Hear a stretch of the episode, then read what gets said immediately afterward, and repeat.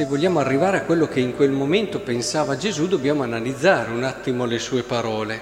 Cos'è che ci voleva dire quando ha fatto questo discorso? Ipocriti, sapete valutare l'aspetto della terra, del cielo? Come mai questo tempo non sapete valutarlo? E poi, quando vai con il tuo avversario davanti al magistrato lungo la strada, cerca di trovare un accordo con lui per evitare che ti trascini davanti al giudice e il giudice ti consegna all'esattore, eccetera. Il pensiero di Gesù è chiaro, è sull'essere sprovveduti, cioè un cristiano, un credente che non capisce la situazione che sta vivendo e non fa di tutto per comprendere quelle che sono eh, le dinamiche di quello che, ad esempio, sapete per il cielo, ma tu lo sai che adesso stai vivendo questa giornata iniziata, sai perché hai aperto gli occhi, sai qual è la cosa più importante, sai che tante cose tu oggi le farai, ma non sono le più importanti.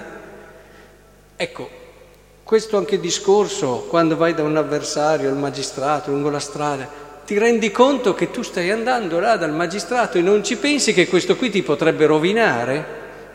Prenditi cuore di questa cosa e se ti rendi conto di quello che stai vivendo agisci in un certo modo. Quindi il discorso è proprio questo, vivere le situazioni un po' così, vivere la vita un po' così ogni giorno dopo l'altro senza tanto preoccuparsi di fermarsi, riflettere, pensare, capire ciò che è veramente essenziale e decisivo.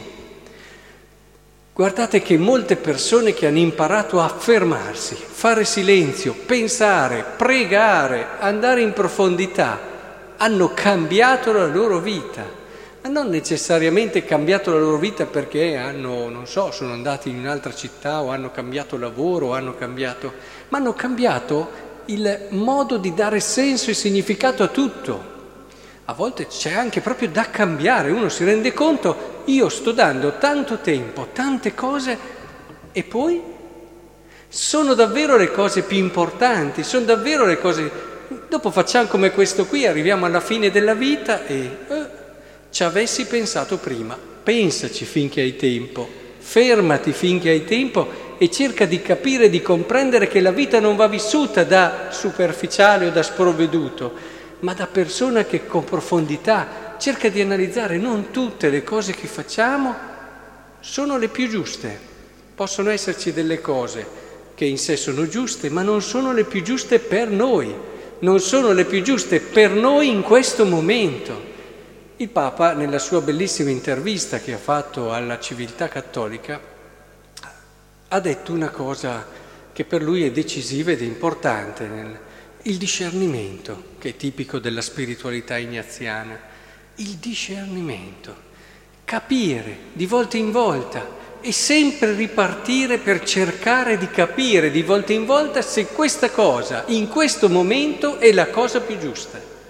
E dice, lui si lascia guidare molto da questo, anche perché di solito la prima idea che gli viene dice è sbagliata. E allora si ferma, riflette, si confronta e tante cose dice che sta facendo adesso da quando è diventato Papa non le aveva pensate prima, anzi le aveva pensate in modo molto diverso, ma è stato il discernimento che gli ha fatto capire giorno dopo giorno come muoversi, come fare e come agire. Pensava di farlo molto più avanti certe scelte, invece dice che il discernimento gliele ha fatte fare subito, gliele ha fatte fare prima, come a volte può succedere esattamente il contrario. Uno pensa di farle subito e il discernimento lo porta a farle dopo. Capite come è decisivo questa consapevolezza, questo discernimento delle situazioni che ti toglie da una da un essere sprovveduto, da un essere superficiale che a volte ti fa, ma sì, è una cosa giusta, ma sì, è una cosa buona, ma sì, sì, ma non è, è la migliore per te adesso? Ci sono delle cose come fare un'opera buona e un'opera di carità può essere sbagliato, anche se in sé è buona per te adesso, lo sappiamo bene. Ci possono essere altre cose che invece possono essere più urgenti in quel momento lì lavorare e imparare l'arte del discernimento. Occorre silenzio, occorre preghiera, occorre invocazione costante allo Spirito Santo, Occorre un lavoro dentro di sé di libertà interiore, se no diciamo dimmi Spirito Santo cosa devo fare e intanto abbiamo le orecchie tappate, perché certe cose non ce le vogliamo sentir dire, certe cose non siamo assolutamente disposti a lasciarle, anche quando lo Spirito Santo dice lascia, lascia, lascia.